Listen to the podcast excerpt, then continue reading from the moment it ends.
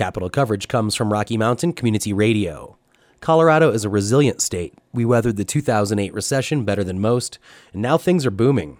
The unemployment rate is among the lowest in the nation, and people are flocking here for jobs. But it's a different story in many parts along the western slope. In the first of three stories, Bente Birkeland looks at how the loss of mining jobs has residents and towns struggling to survive. It's easy to see the impact of a strong economy in Denver. Construction cranes are up all over the city, and it's harder than ever to find affordable housing. But for Peggy Case, life is different on the western slope. We go to Walmart and we're fill, filling up three carts, and they're like, What are you shopping for? like, we live in Nucla. Nucla is in Montrose County. It's halfway between Telluride and Moab, Utah. Just over 700 people live here. There are no stoplights, and the nearest supermarket is two hours away.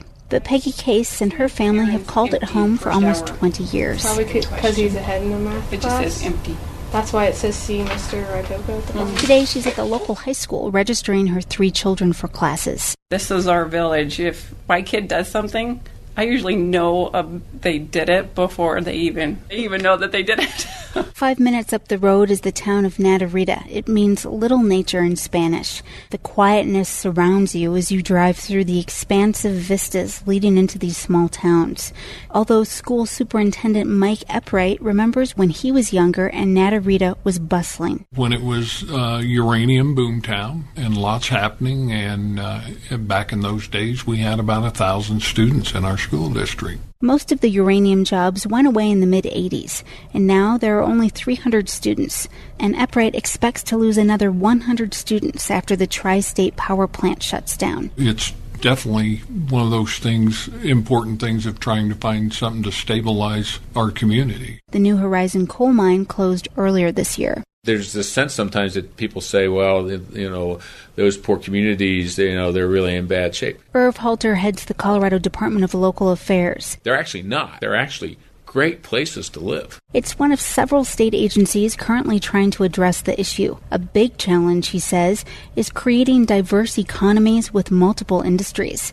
And the solutions can be as unique as the communities themselves. If you're a coal miner and the jobs are not as frequent here, but say they're still mining coal in Wyoming or Montana, you might decide, hey, I mine coal. It's what I do. I'm going to move up there.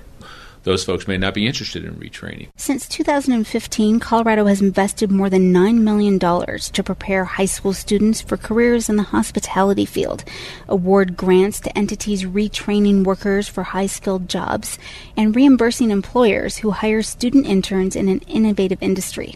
Other federal money is also going to worker retraining. It's cliche, but Halter says only time will tell if it's going to work. Patience is not a great virtue of Americans. That's what made us such a great country.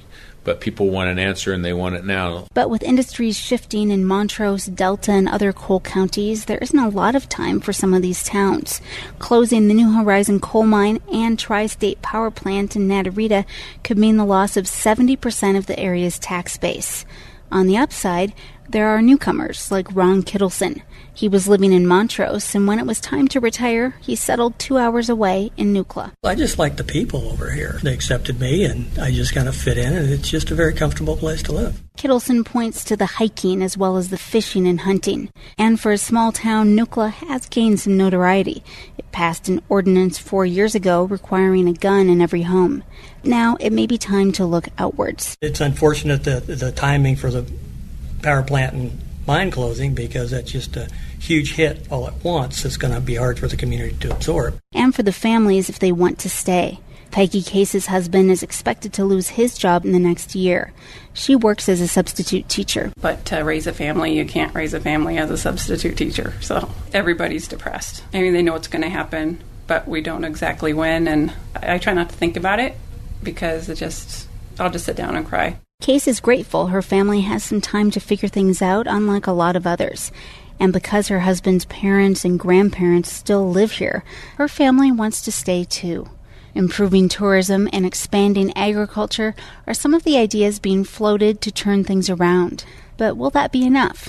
We'll explore that question in our next story. I'm Bente Birkeland.